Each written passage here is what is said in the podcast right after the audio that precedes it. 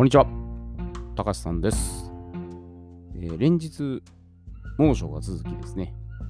熱中症に厳重警戒っていう言葉が、まあ、頻繁に飛び交ってるんですね。えー夏生まれの、まあ私にとってはですね、まあ極寒になるよりかはマシで、サウナが体感できるっていうふうに捉えて、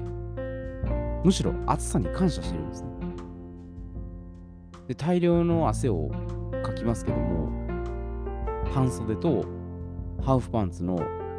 ラフな格好で過ごせるっていうことはこれとても快適なんです、まあ、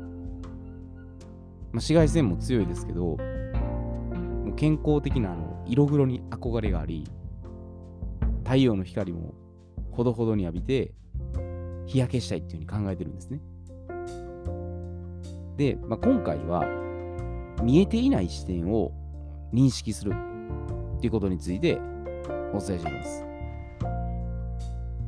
うなだれるこの暑さをですね、まあ、私が歓迎するっていうことに対して、まあ、熱中症で倒れてる人がいるのに不謹慎なことを抜かして失礼ではないかと。脱水症状を引き起こしたら命の危険にさらされるだろう。あまりの暑さに頭の思考回路がショートしておかしくなっていると。まあ、ボロクソに言われると思うんですよね。でもちろんあの、おっしゃることっていうのはごもっともなんです。で、命を落とすようなことしては、まあ、ただの無謀なんです。でしかしですけど、まあ、この暑さに対する、まあ、認識としてですね、まあ、世界中でこれ起こってる異常気象だからとか。地球温暖化による影響だからとか。二酸化炭素の排出量が多いからだと、まあ、こういったあの短絡的思考かつこのキャッチフレーズで決めつけをしてるんですね。なぜ他の要素に関してあらゆる角度から仮説検証して考慮しないのか。不思議でならないんです。これ別の視点を考えると、なんか都合の悪いことでもあるのかなと思うんですよね。まあ、例えばですけど、だ温暖化はしているとしてですよ。でも本当は寒冷化に向かってる可能性もあるんじゃないかなとか。地球の赤道傾斜角っていうのが昔よりもですね、もっと傾いてきてるってこともあるんじゃないかなとか。まあ、人口増加によって、まあ、大量消費社会になってですね、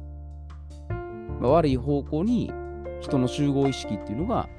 働いてるんじゃないかなとか。まあ、いろいろ考えられるんですよ。で、この地球温暖化っていうのは、あのまあ、昨今のこの、まあ、感染症とかね、今起こってる紛争とかと関連してることが多々あるんです。まあこれ突っ込むと、もう支配者層によるね、人口ほにゃらら計画っていうところにつながるので、まあ、ここではそんなに取り上げないです。で、これ、あの、決して陰謀論とかオカルトでもなく、あの、連中がこの場で平然と発言していることなんですよ。これ事実なんです。だから物事は、あの、すべて正しくもあり、間違いでもあるんです。そうであれば、地球は温暖化してるとも言えますし、温暖化していないとも言えるんです。でも人は自分の見たい、感じたい、信じたいものとかことだけが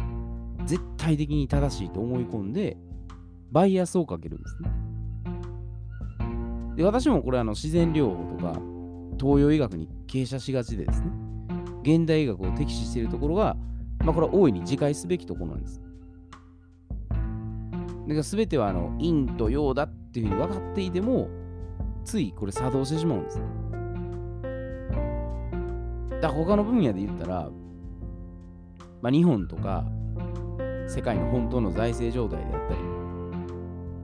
まあ、その安全保障政策とか、食料、医療、教育、エネルギーとか、まあ、歴史、伝統、文化とか、ね根本的な問題にたどり着くんです。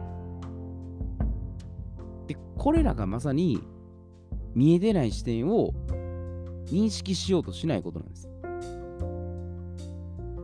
だから特に反対意見とか逆説に対してですね、その意を唱えるとか、封じ込めるとか、強引に消去するとかね、もう真っ向からやっぱ否定してしまうんです。建設的に競い合うならまだしもですけど、自分の考え方に屈服させようとしてね、感情的になって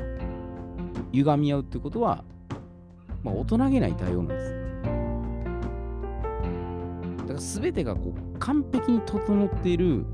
その理想的な状態っていうのを求めすぎると収集がつかなくなるんです。全てもう二元論なんですよ。もう白黒はっきりさせたいとか。やりすぎると完全にもう分断されますよね。ほどほどにやっぱグレーっていうところ落としどころをつけないと、これ永遠に歪み合うんですよ。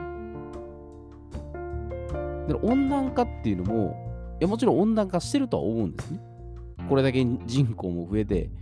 変化もして変わっていったら地球の温度ぐらいも上がるんですよ。周期的に温暖化したり寒冷化してるっていうのはこれ事実なんです。でもピックアップしてるところが温暖化だけなんですね。その二酸化炭素が原因って、あれも逆ですね。温暖化してるから二酸化炭素が出てるのに、二酸化炭素が原因で温暖化になってるっていうのは、これも公然と普通に言われてしまってるんです。二酸化炭素はでも本来必要なものなんです。だから光合成の仕組みを考えたら、植物が人間の吐いた二酸化炭素とか、まあ、こう排気量で出る二酸化炭素ですね。これを吸って光合成、光を当てて、で、酸素を出す。小学生でも分かることです。でも、大の大人が二酸化炭素が原因で地球が温暖化してるっていうのを真面目に言ってしまうと、小学校のことの方が逆におかしいと思われるんですね。でそれがまかり通ってしまってるんですね。でこれこれでもすごいことです、ね。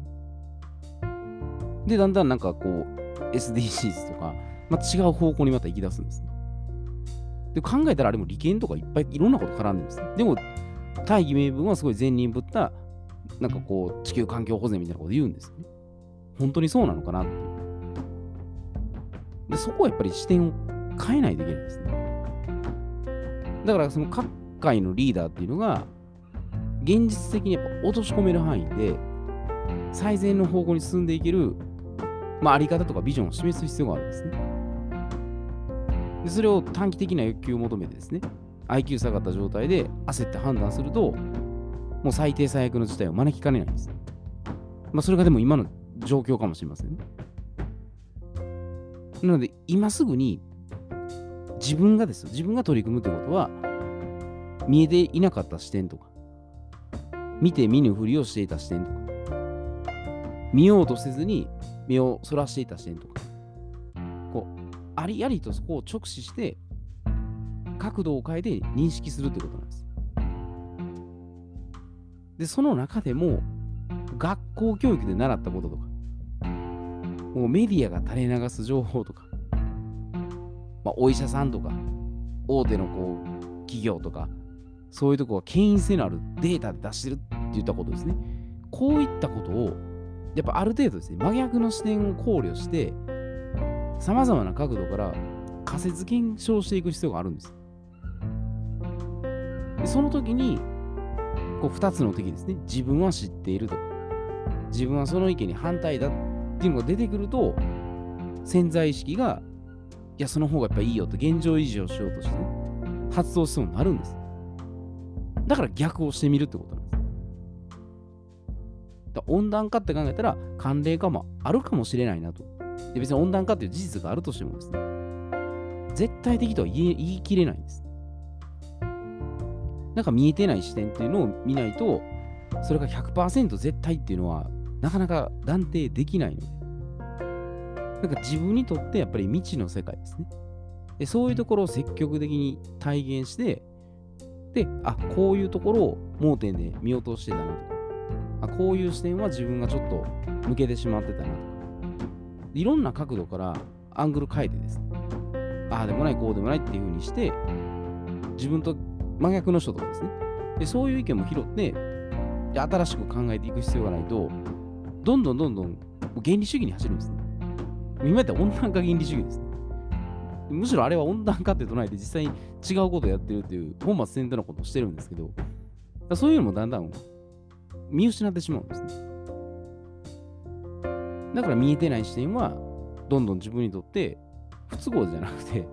自分の足りてないところなので、補ってですね。で、新しい視点で、また違った方向性をね、まあ、見つけながらですね、いろいろ変わってもいいと思うんです。なんか変えること自体がなんか悪いっていう、また固定概念が出てしまうのも、それもやっぱり問題なんですね。まあ、いろいろ変わりつつ、また自分自分たちにとってですね、これが一番より良い方向だなっていうところを見出して、で、現実的に落とし込めるところですね。まあ、探していけたらいいんじゃないかなというふうに思います。えー、では今日はこれで失礼いたします。